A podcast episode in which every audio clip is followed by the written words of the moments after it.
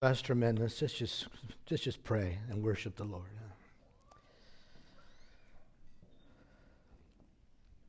Lord, we're just at your mercy. Father, we pray you would indeed respond in mercy and grace to that song which was a prayer. Show us Christ, Lord. Reveal him to each heart in this room and afar by the power of your Spirit and your loving grace, we pray in Christ's name. Amen. Amen. If you can remain standing and open to the book of Galatians, page 973, chapter 2, for the reading of God's Word. Galatians chapter 2. If you're joining us today, maybe just for the first time or you haven't been here in a little while, we've been making our way through the book of Galatians, and in this in this letter, Paul is defending the truth of the gospel and he's defending it against some teachers, Jewish teachers who thought that faith in Jesus was good, it's necessary, he's the Messiah, but not quite enough. To faith in Christ, one must add obedience to the law of Moses to be justified before God.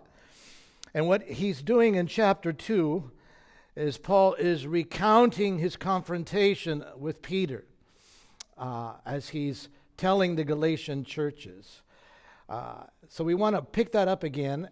This paragraph, beginning at verse 14 through 21, is all a recounting of that confrontation with Peter. And our attention will be mostly on verse 20 and 21 this morning. So, reading from the Word of God, beginning at verse 14, Paul writes, But when I saw that their conduct, that's Peter and other Jewish Christians, was not in step with the truth of the gospel, I said to Cephas, that's Peter's Aramaic name, I said to Cephas before them all, If you, though a Jew, live like a Gentile, that's when no one was looking, right? And not like a Jew, well, how can you force the Gentiles to live like Jews? We, meaning Peter, Paul, we Jewish Christians, we ourselves are Jews by birth and not Gentile sinners. Yet we know that a person is not justified by works of the law, but through faith in Jesus Christ. And so we also, we Jewish people, like you and me, Peter, we also have believed in Christ Jesus in order to be justified by faith in Christ and not by works of the law, because by works of the law no one will be justified. But if in our endeavor as Jewish people to be justified in Christ, we too were found to be, quote, sinners, meaning because we no longer keep food laws and such. Is Christ then a servant of sin? Certainly not. For if I rebuild what I tore down, he's referring there to the law of Moses and uh, the, the old covenant structure. If I rebuild what I tore down, I prove myself to be a transgressor. For through the law I died to the law, so that I might live to God. How did that come about? I have been crucified with Christ. and it is no longer I who live, but Christ who lives in me. And the life I now live in the flesh, I live by faith in the Son of God, who loved me and gave himself for me. I do not nullify the grace of God, for if righteousness were through the law, then Christ died for no purpose. this ends the reading of the Word of God. May God bless it to all your hearts. Have a seat. Thank you.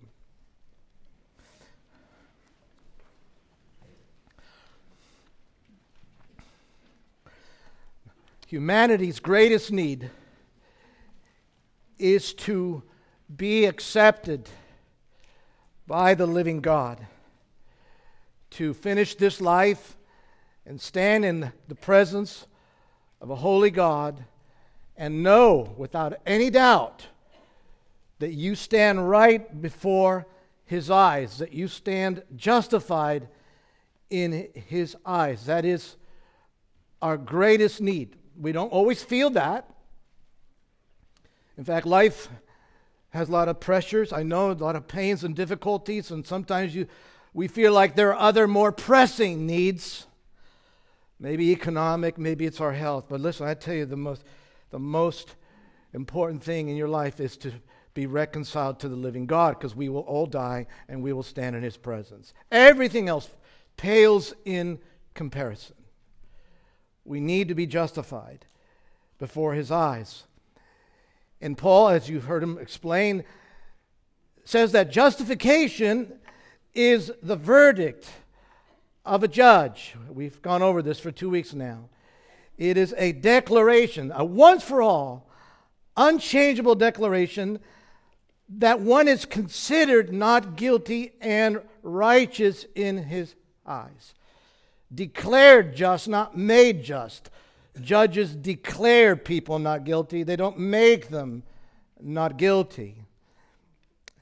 And this idea, this reality, is offensive to human pride because it makes clear that there's absolutely nothing a human being can do to earn God's favor. Nothing. The cross, that is, the crucifixion of Jesus, is a picture of human helplessness. There's nothing you can do. This had to be done. So don't go thinking you're going to improve on. Don't go thinking you're going to make it better. But the good news of the gospel is that anyone can be declared not guilty and righteous in God's court of law freely. Freely by trusting in the dying and the doing of Jesus. This is justification by grace alone, through faith alone, on the merits of Christ alone, right? That's the heart of verse 16. It's the heart of the gospel. It's all right there. Verse 16, we know. We know that a person is not justified by works of the law, but through faith in Jesus Christ, right? There is no other way. We are saved. We are saved by the dying and doing of Jesus alone. We said last week, nothing more, nothing less, nothing else, to quote a friend, right? It's the only way. And this verdict, this verdict, how does it come about? How does it work? And that's where we were last week. This verdict comes about because of the believer's union with Christ, our union with the Savior. Union with Christ means simply this Christ is in us, and we are in Him. Believers are in Him. Union with Christ is a way of summing up uh, uh all the times that Paul says Christ in you and you in Christ. Union with Christ is the doctrine, the understanding, the teaching that there is an unbreakable, invisible, indissoluble union, spiritual connection between every believer and Christ. He is the reason we can be justified because he atoned for sin and he lived the righteous life. And when we are in him, then when God looks at you, he sees his son. That's justification by grace through faith. And this union, this union, we said, has both a, a representative aspect and an experiential aspect. Now, we're, we're, we're, this is where we were last week, and if you, you weren't able to follow it, that, that might be something to go back and listen to. But there's a representative element or aspect. Representative union with Christ refers to this that what he did, he did on my behalf, such as what happened to Christ happened to me. I was crucified with Christ, says Paul. You weren't there. I was in him. Right? His death was my death because he represented me, right? And so we share not only in his death, which is all important, right? His atoning death, but also in his life, in his righteousness, in his resurrection, and so forth. Paul works this out later in greater detail in Romans chapter 6. And this, this representative union is such that if it is asked, Tony, what is your standing? What is your relationship to the law of God?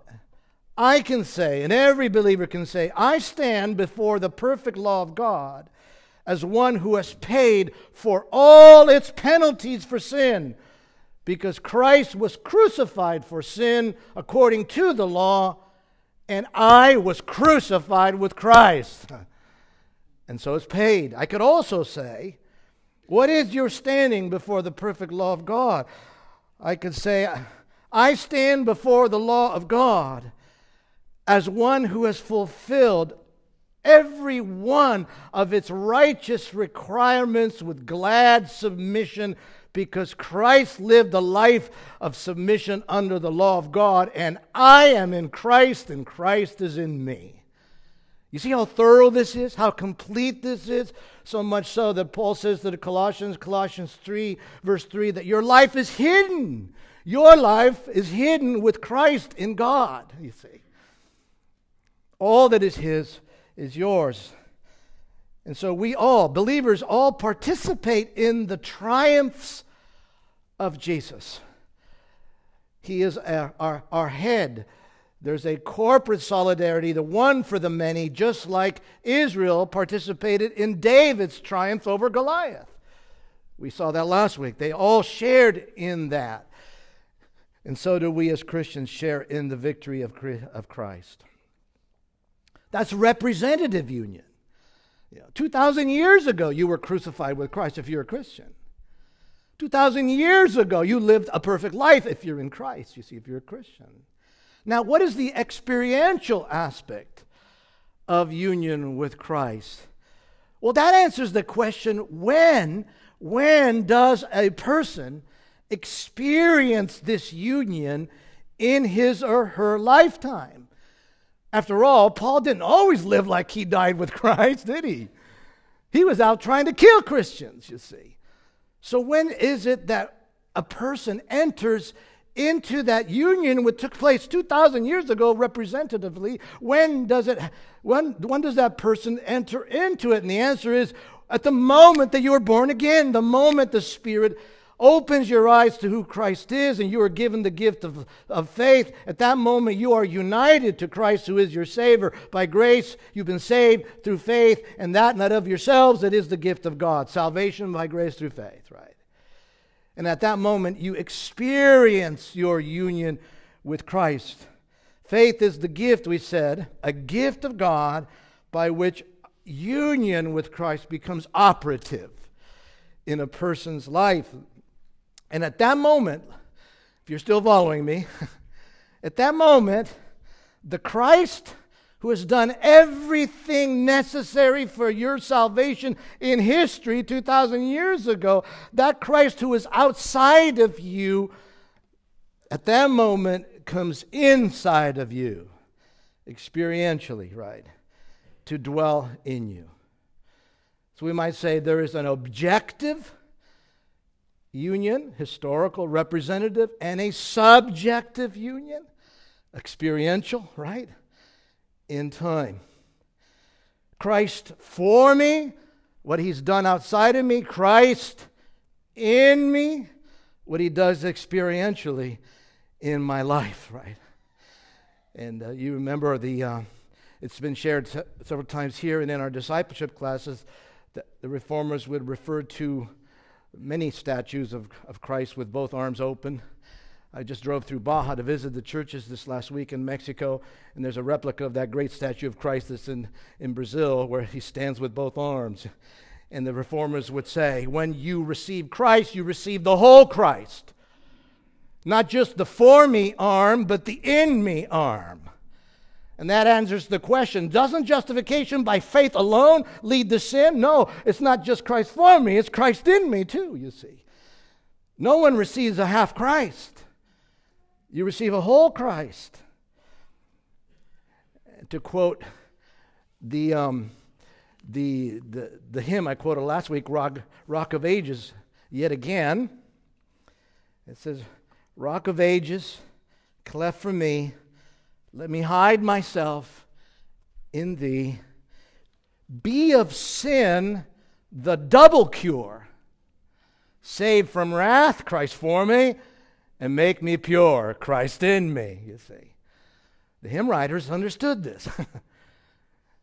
Christ is the double cure. No one receives half a cure because no one receives half a Christ.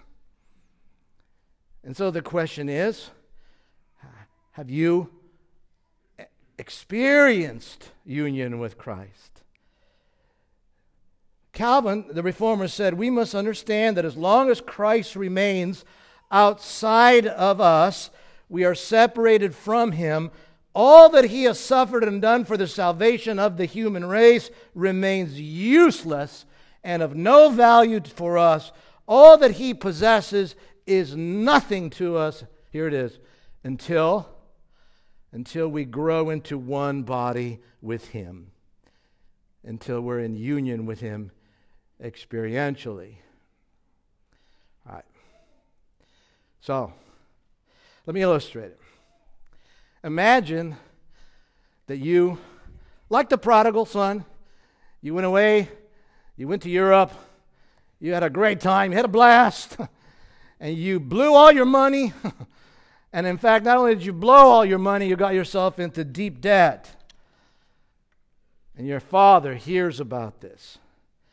And he lovingly, without saying anything, deposits all the funds you need in your personal bank account.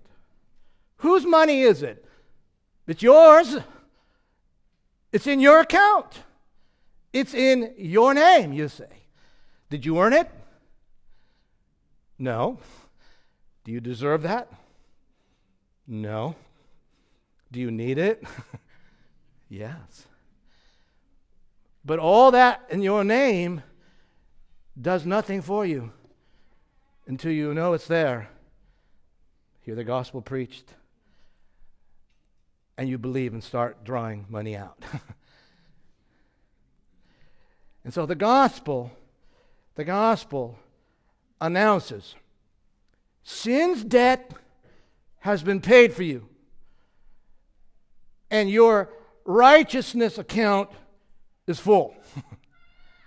it's all been done and deposited, you see. Believe in the Lord Jesus Christ. And that's a commandment. Believe. Believe. If you confess with your mouth Jesus as Lord and believe in your heart that God raised him from the dead, you shall be saved. You are now withdrawing, you see. And you'll receive the whole Christ. And what happens then?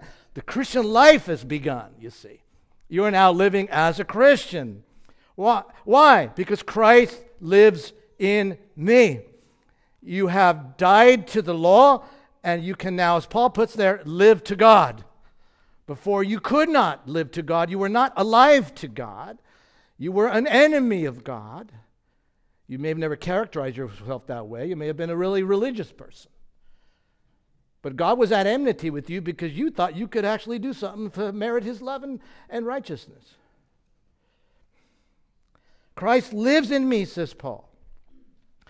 And he has received, and you have received, the double cure. Christ for me, I'm justified, but that's not it. That's only part of the story. Christ in me, I can now live to God. And how do we live this life now to God? How do we live this life to God? Well, here's what Paul says not by, not by structuring my life according to the law again. That's what he's telling Peter. I don't live the Christian life by going back and living like a Jew who lived under the old covenant because that's over. Why would I rebuild what's been torn down? So, how do you live your life as a Christian, Paul? How do we live our life? He says, Life is not marked by that anymore. This is how I do it. Uh, the life I now live, I live by faith in the Son of God who loved me and gave himself for me. That's the Christian life. The life I live, I live by faith, not by any other structure. I live by faith in the Son of God who loved me and gave himself for me. That's the key statement here in this part of, the, of this letter. This is how one walks in step with the truth of the gospel. And that's not what Peter was doing any longer. He was not walking in step with the truth of the gospel because he was not organizing his life and living his life by faith in the Son of God, who he is and what he's done for him. Rather than that, he was structuring it around the old covenant again, food laws and so forth. So let's examine closely what this means this morning, this new life. The life I live, I live by faith in the Son of God. And I, this morning, I, I want to give you three key components that come from this. This new life involves having a new Lord, it involves having a new power, it involves having a new means. And as I was up early this morning, I thought I should have also said a new motive. so I'm going to say it. and that motive is the gratitude for the love of Christ. A new Lord. A new Lord. How? Why do I say a new Lord? Paul says, It is no longer I who live. Now, when Paul says that, he doesn't mean that he's, his personality is, has been suppressed, that he's lost his identity or his individual personhood. He's not some weird robot now. That's not, that's not what Paul means. What Paul means is that the old I, the old me, the old Paul, is no longer in control here. That's the, this is an issue of who's in control. The old Paul, that Paul who thought that he could actually achieve a righteousness that would merit his salvation. That old Paul that thought he could keep the law in such a way that God would have to say, My goodness, Paul, you're it. You're in. Come on in. That old Paul, in other words, to put it blankly, that old Paul that was dominated by self centered, sinful pride and self righteousness that thought he was better than other people. See, that old Paul, that I is dead. It's no longer I who live. That's the I here, that Paul. But Christ lives in me. See, there's a, there's a new boss in town in Paul's heart now. And it's Christ who lives in me. He is the one directing my, la- my life. Christ is in control.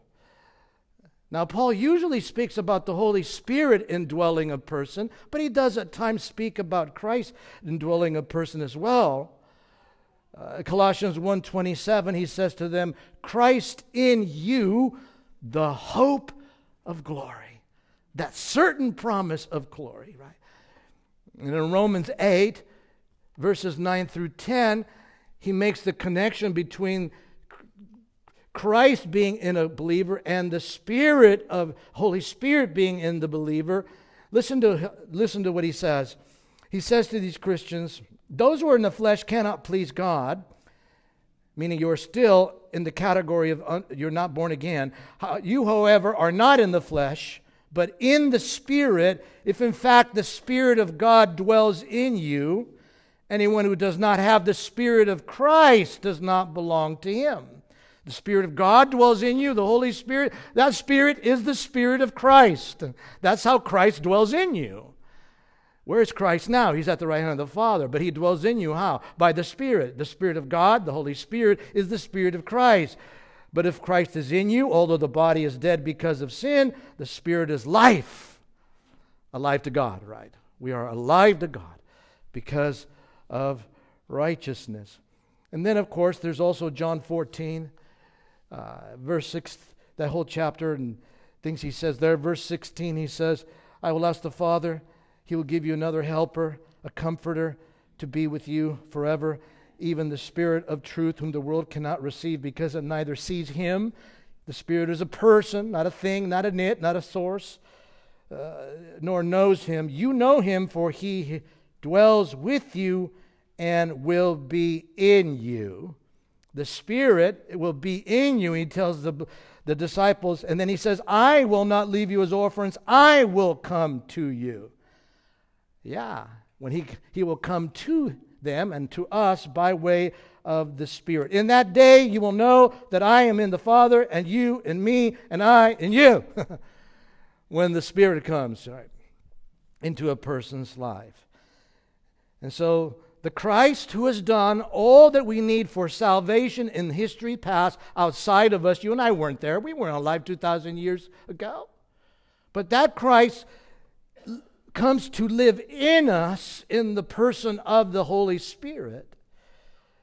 And while our assurance, our assurance that we are justified forever, that is rooted in what? The objective work at the cross Christ for me 2,000 years ago. That's the basis of my assurance, right? For me. We also know this that there has to be an experiential aspect to the Christian life not just an intellectual one because John the apostle says in 1 John 4:13 we know it is true we live in him and he in us how do we know it's true because he has given us of his spirit well that's how we know the spirit of God comes into our lives and he, and so we have a new Lord, and the Spirit dwelling in us brings about a new power, a new capacity, right?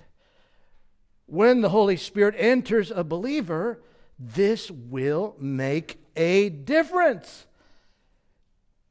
It will result in some degree of change. One of the great errors, I think, of, of some Christian circles is trying to be specific about or overly specific about what exactly that change will look like and how we'll measure it and to what degree. And before you know it, we're doing the very same things that, that the Galatians were starting to do, right? Which is what? It's not enough to be united to Christ. We need to also see this, this, this, and this. And by the way, I'm the inspector. So either I'll tell you who's in and who's out. Well, we read, we heard earlier, read this morning from Ephesians chapter 3 verse 16. According to the riches of his glory, he may grant you, believer, you Christian, to be strengthened with power through his Spirit in your inner being, so that Christ may dwell, he already dwells there, but dwell profoundly in your hearts through faith, that you may, being rooted and grounded in love, may have strength, strength to comprehend, strength to understand the love of God for you, and so forth. So we have a new Lord. That's part of the new life. We have a new power, which is the Holy Spirit. The Spirit comes into our life. There'll be a difference because He convicts us of sin. He illumines God's word to us, things that never used to make sense. On some days, you just go, oh my gosh. Well, yeah. How could I have missed that? because now the Spirit is illuminating, illuminating your understanding. He motivates, he empowers, He gives us spiritual gifts, right? And so this, this change is so, so dramatic that Paul, again, he likens it to death and new life. I've died to sin and the law, and I'm alive to Christ, and I'm alive to God. That, that's, that's the change. Now, he calls it, he refers to it in another way, which many you remember. He captures this transition that happens with union with Christ in 2 Corinthians 5:17 if anyone is in Christ he is what? A new creation. What a way to put it huh? If anyone is in Christ he's a little bit better of a guy. No. He's a new creation. The old has passed away. Behold the new has come. In other words the, the new age to come has broken into this person's life, right? Uh, that's, that's what's happening. The Spirit is now at work in this age in a believer. Now, I'm just, Paul doesn't address this here, but I'm just going to make this statement because I know it comes into our minds, and that is some of you are whispering to yourself, so why do I still sin? Or why do I still struggle? Or worse, you're thinking, so why does she still, you know, or something like that you should not be thinking like that, okay? So it's a question that emerges right here, right? Uh, I don't want to develop this too much. That's not what Paul does here. I just want to remind you that while every believer is truly new, no believer in this life is entirely new. The new creation has come in, but sin has not been eradicated in you. Christians are the only people who live in the overlapping ages the age of Adam, sin, fallen, and the age of Messiah, spirit, righteousness. They overlap in us. Hence, Galatians chapter 5. The flesh sets itself against the spirit, and the spirit against the flesh, right? There's two things going on in a person, right? Right? we used to say, sin is no longer president, but he is still resident. it's still in you, causing you to stumble. And so, this new life, Paul says, brings about a new Lord. The old Paul is no longer in control. Christ lives in me. And because he lives in me, I'm alive to God because I have a new power. I'm, the Spirit dwells in us. And there's also what a new means by which I live my life. I no longer mi- live it by trying to measure how much mint and cumin I'm tithing this week. I'm no longer trying to measure my life, order my life according to the old covenant law under which I was raised my entire life. Paul says, I, I have a new way of living this life. I have a new means. The new means is the life I now live, I live by faith, he says. Ha ha. There it is. I live by faith, and faith has an object. By faith in the Son of God. And the Son of God does something for us, who loved me and gave himself for me. He says, That's how I live my, my life, he says. Now, says Paul, hmm. Now, let's, let's think about this for a moment. Some point out that he says, The life I now live, the life I live. Well, do you live or do you not? Because a minute ago you said, I no longer live.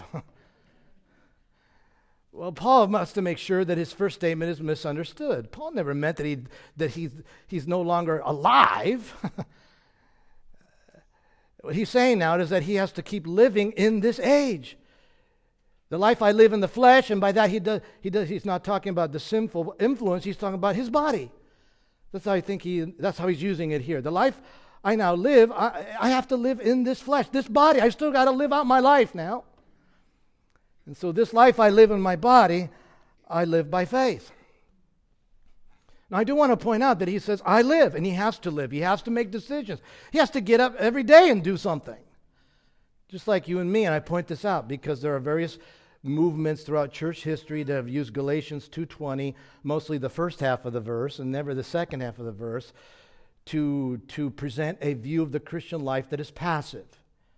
You may have heard it under different forms. Quietism is one. Uh, the higher life is another one.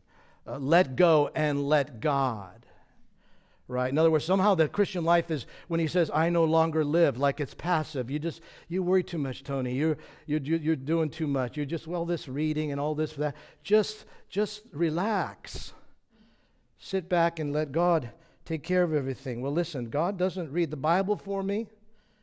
God doesn't, God doesn't get up early and pray for me. God doesn't, God doesn't try and love people that are hard to love for me. God doesn't, you know, He does all those things through me. He empowers me to do those things. But the life I now live in this body, I have to live it, you see. I got to get up and go. so the Christian life is anything but passive. So I just want to clear that up. Paul says elsewhere, I buffet my body. He doesn't say, you know what, Corinthians, here's the secret just kick back. No. I buffet my body. He tells Timothy what? Discipline yourself for the purpose of godliness, right? Even Peter, who would come, obviously, he came to an understanding with Paul. Praise God, right? Because later Peter wrote 1st and 2nd Peter, and 2nd Peter chapter 1, uh, this is what Peter said. For this very reason, make every effort. 2nd Peter 1, make. Does that sound passive? Make every effort to supplement your faith with virtue, and virtue with knowledge, knowledge with self control, self control with steadfastness, steadfastness with godliness, godliness with brotherly affection, brotherly affection with love. For if these qualities are yours and are increasing, they keep you from being. Here's where the passive Christian life leads they keep you from being ineffective or unfruitful. There it is. There's where the let go and let God leads ineffective and unfruitful. And so, no, no. Galatians 2.20, when he says, I, I no longer live, he's not, he's not talking about a passive view of the Christian life. He's saying the life I now live in the body, in this, in this body, in this broken down world, in this world filled with sin, in this place where people let me down, in this place where I go and preach and somebody throws stones at me. In this place where I go into, into synagogues and people throw me out and want to kill me. This life I now live in the body. I live by faith in the Son of God. That's it. That's what marked his new life. And Paul will call this, we'll get there later, but in Galatians 5 6, 6 he calls this faith working through love. Faith working through love. Why is that? Because what sums up the entire law? Love your God with all your heart, soul, mind, and strength, and love your neighbor as yourself. Paul says, faith in Christ, empowered by the Spirit, that's all implied there, works itself out through love. So we'll get there later, but that's what Paul is talking about. The life that he lives in the mortal body and the life that you and I live in this mortal body in a fallen, twisted world, surrounded by temptation and difficulty, and you all know it, you all see it, you're bombarded with it. Your eyes, uh, your ears, you hear things, you're constantly hearing different voices coming at you. This life you must live in this context, in your body. That life you have to live by faith in the Son of God. Tom Schreiner, in his commentary on this point says the new life is not characterized fundamentally by working for God, which is what Paul used to do, but by believing in the Son. Believing in the Son, right? Now let's take apart that phrase. I live by faith in the Son of God who loved me. Okay, let's think about that. I live by faith. See, this is the means. The means is faith. His life is characterized by trusting in the Son and so, if Paul's faith and ours has a specific object, what is the object? Interestingly, here, Paul doesn't often refer to Jesus as the Son of God, but here he does. He's been calling him Christ, Christ, Christ, but here he says the Son.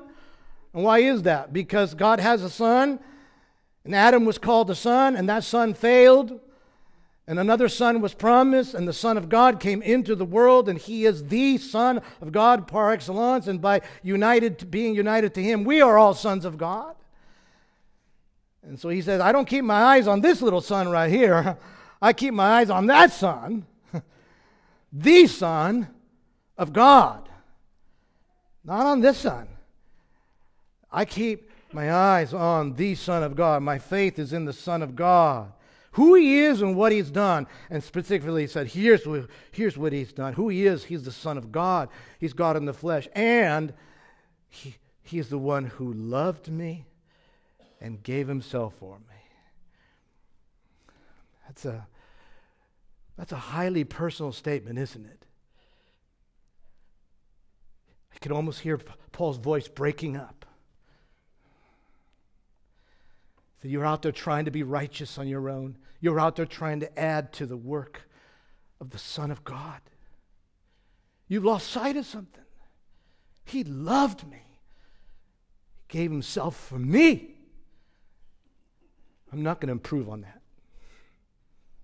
That's where Paul's going with this. Highly personal. You know, most of the time he talks about the Son being given for our sins, right? Or us. And, uh, chapter 1, when he started, uh, Uh, uh, verse 4 who gave himself there's the same verb. He gave himself for our sins. But here paul is highly personal. You know why? Because paul's experience remember is not isolated. He is a paradigm. He's a picture of the experience of every true christian Every genuine believer has to be able to say and believe in the bottom of his or her heart. I don't just believe Jesus lived and that he was crucified by Romans and that he died for sins. I, I believe he loved me and gave himself for me. May God open your eyes to see that. Can you say that? And mean it from the bottom of your heart, you see. And so it's highly personal here. And that's how God deals with individuals. Look at the cross and ask yourself, am I in that? That I was I crucified with Christ 2000 years ago? And if in your heart something starts working, you could say, "My goodness. He died for me because he loved me." Praise God, you've been born again. You're alive to God. And so that is the focus of his life. He looks at Christ for me.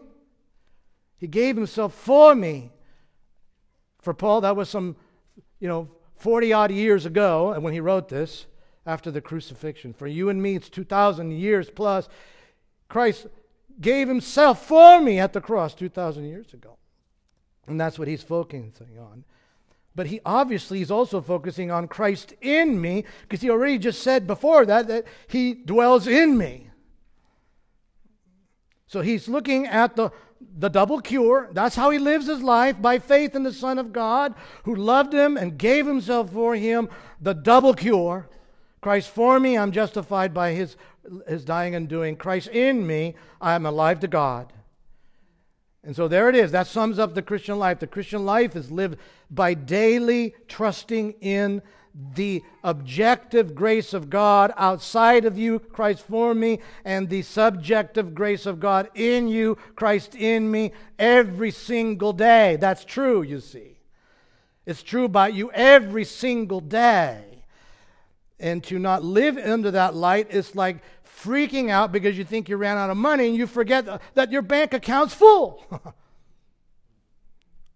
Paul says to the Corinthians, you own, you, you own all things in Christ.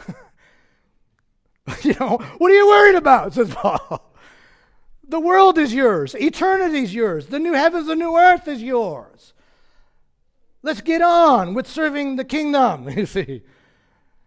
When we can keep our eyes there and our faith there, then that's how we're propelled and we get through struggles in the Christian life. And we all do this. We all have to do this. This is not set against obeying. When Paul says he's not going to rebuild the Old Testament law, he doesn't mean he doesn't want to obey God. Don't set faith against obedience. And in Romans, Paul speaks of the obedience of faith, that obedience which comes out of faith. So they're not, not to be set against each other. It's by believing that we are given the power to do. Listen to Philippians chapter 2, 2 12 and 13. Therefore, my beloved, as you have always obeyed, so now, oh, notice, always obeyed, so now, not only as in my presence, not just because I was there, but much more in my absence, work out your own salvation, not work towards, work it out right? Work out your own salvation with fear and trembling, with reverence, for it is God who works in you. He's working in you both to will and to work for His good pleasure. And that happens when you can live by faith, believing that Christ is real, and not only is He for you, so whatever you do in your life, you are always justified and that Christ is in you, so that no matter how hard things look, He's going to be there. He will never abandon you, He will dwell in you. Living by faith in the capacities you have now in Christ. Every day, Christ in me. Right? Is this new? Well, the era of this was new when Christ the Messiah came but just faith in God was not new. That's always. Abraham believed God, it was credited to him as righteousness. Hebrews 11, what does it have? It's a whole chapter, the Hall of Fame, the Hall of Faith, right? All the different names, you know. And even under the old covenant, where, the, where Jesus was not even known as Jesus, but the Messiah was faintly there, it says these people through faith conquered kingdoms. My goodness, can we get out of bed and read our Bible? These guys conquered kingdoms by faith. and they didn't even know Jesus. But who by faith conquered kingdoms, enforced justice, obtained promises, stopped the mounts of lions. Uh, you know what Hebrews 11 is about. And then chapter 12 says, if you're lacking motivation, let's fix our eyes on Jesus, the author and the perfecter of our faith. Amen? Keep looking at him. That's what Paul's saying, how he lives his life. I live my life in this body now By faith in the Son of God, fix your eyes on Jesus, who loved me and gave himself for me. He's focusing on the work of Christ and that motive. There's the new motive. What's the new motive? Gratitude for the love of God. Tremendous, huh? We sang a song that came largely from 1 Corinthians 15:10. Paul there speaks about how he worked hard, not to be loved by God, but because loved, the Son of God loved him so much.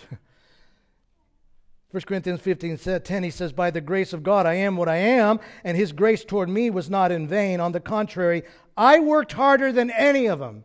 Harder than Peter, harder than John, harder than James. I worked harder than any of the other apostles, though it was not I. but the grace of God or we could say from Galatians, but Christ, right?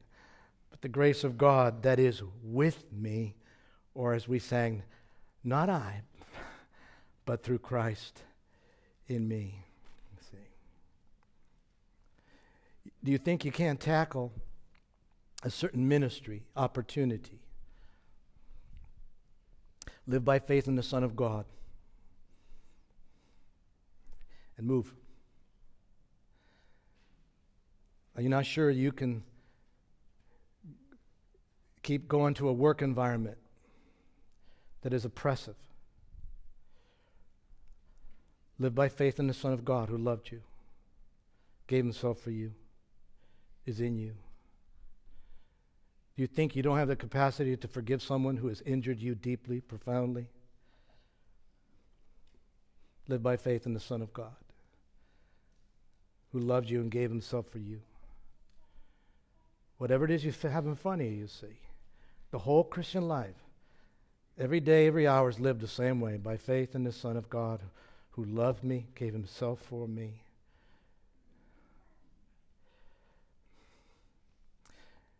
And when you walk, when you walk through that phase of your life, you come to the other side, then you can say what? Yet not I, but through Christ in me. When someone says, How in the world did you endure that? How did you endure that? He was so oppressive, or she was so negligent, or they were so unfair. That was so painful. How did you, how in the world did you endure it? Yet not I, but through Christ in me. Some Christians just never get moving, you see. Never get moved. I can't do I couldn't yeah, you can't. I can't. Yet not I, but through Christ in me. And so this is a very humble life of a life of submission, a life of daily praying to God. Now let's just let's just go to verse 21. I just saw it says 1021, so I said, okay, move on to verse 21 here. Uh, the Lord's talking to me here. All right.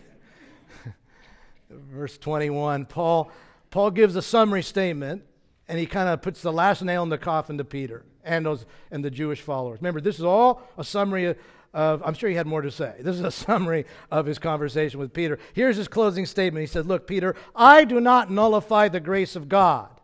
For if righteousness were through the law, then Christ died for no purpose. There, last nail. Close it. Whoa.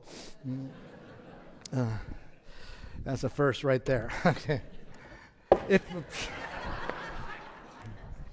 I don't know. That could be the devil's work right there. what's, what's Paul getting here at the end? I, well, this has been understood two ways. The first way is this I don't think it's correct. In other words, some say that's Paul is reacting to the fact that he's been, he has been criticized for that. Paul, you're, you're nullifying the grace of God that's found in the law of Moses when you say that people don't have to keep the law of Moses. I don't think that's what's going on here. I don't think he's responding to a criticism to him because the whole tenor of this whole thing has been a correction of Peter. So when he says, I do not nullify the grace of God, what he's saying is, you nullify the grace of God, not me. I don't, you're, you're nullifying it when you say Christ is not enough. Uh, this word nullify, the verb means to reject something as invalid. And in essence, you're saying the death of Christ was invalid Because by adding uh, uh self righteousness, works righteousness to what Christ has done, you're saying it's actually possible to be justified through works of the law. And if that's the case, why in the world would God send his son into this world, be incarnate, live 33 years, and have to die under the curse of the law?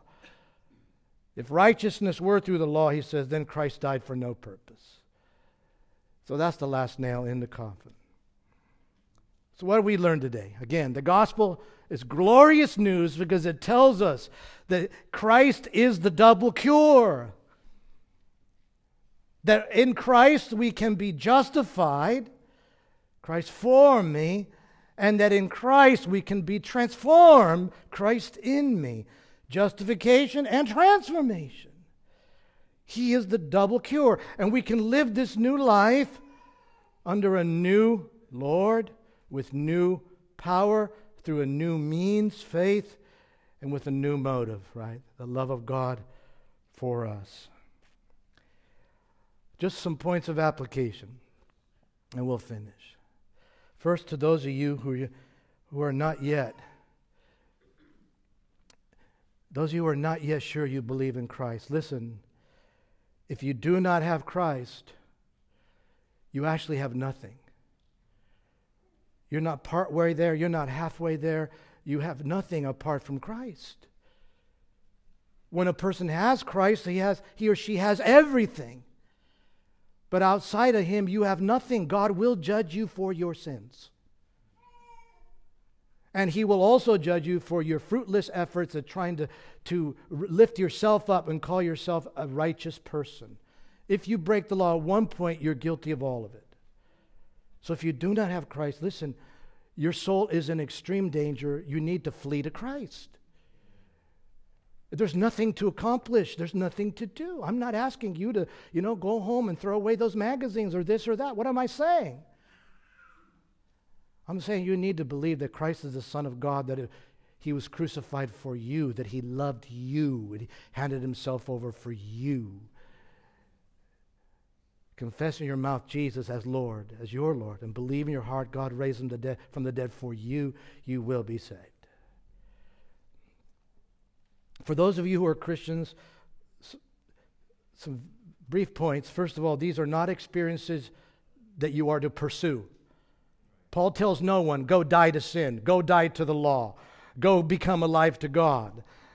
He doesn't say, uh, confess this, do that. He doesn't say, here are the four steps to this. He doesn't say, raise this hand. He doesn't say, sign this card. These are nothing, these are not things you are to pursue or seek. These are things that are true of you because you are in Christ. So, what is Paul saying? Paul's saying is live in light of your full bank account. In Romans 6, he says, reckon yourself to be. Reckon yourself to be dead to sin, alive to God. In other words, live by faith. Trust that these things are true, even when you fail. Secondly, if Christ is the object of our faith, fix our eyes on Jesus, then it follows that the more we know of Him and the more we know of His work, the stronger our faith can become. So the question is always the same what will you do about that? In other words, what new habits could you begin to form to help you grow in your understanding of Christ and His work? Or what old habits can you reinforce? Again, not to merit anything before God. He's not impressed, but for the sake of your growth, right? That's what did Peter say? With all diligence, right? With, make every effort to add to your faith these things. And thirdly, we have to avoid nullifying the grace of God like Peter. In fact, we're called to magnify the grace of God, not nullify it. And we've already thought about how we can nullify the grace of God like Peter, which was what? Creating our own lists of what makes a super Christian and, and this and that. But I've said that several times, so I'm going to talk about other ways that we can nullify the grace of God. Whenever you and I look to someone or something for what only Christ can give us, we are nullifying the grace of God. He is our Lord. He is our guide. He is our power. He is our Savior. He is our purpose. He is our future. He is all these things, right? All I have is Christ, we sing. But when we turn to the idols of the culture for any one of those things, for guidance, for strength, for purpose, then we have nullified the grace of God because we're saying Christ is not enough. If you want to know what the idols of the culture are, go to the magazine rack. And there you see them. The culture is constantly telling you what? That real purpose comes from X from beauty, from health, from wealth, from possessions, from power, from politics, from you name it. Yeah, so when you're lying on your deathbed, you want us to bring the Hot Rod magazine?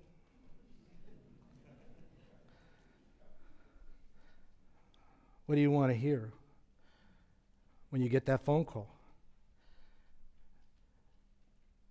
And they say, I'm sorry, it's, it is cancer. So let's not nullify the grace of God. Rather, we magnify it. How do we magnify it? By faith. Faith magnifies the grace of God. When you live by faith, you're saying to the world, Christ is enough. Let's pray and bring our time to an end here together. Lord God, we exalt in you, we praise you, we magnify you, we are grateful. We also confess our weakness. Indeed, Lord, we just lay it out. We are weak. We are broken sometimes. We, we look outside of ourselves, but not to you, to others, to things, to people. And at other times, we look too much inwardly to ourselves for our own strength. And we are filled with doubts. We're filled with hopelessness. I pray, God, you strengthen every brother or sister in this room, every Christian in this room, to live by faith in the Son of God, and that you open the eyes of those, Lord, who are outside Christ, who do not have him, and grant them, Lord, your glorious grace that they would be saved. And we pray now, Lord, as we bring our gifts and conclude our time, that you receive these offerings from our heart. Be with those who cannot give, Lord, we pray in Christ's name. Amen.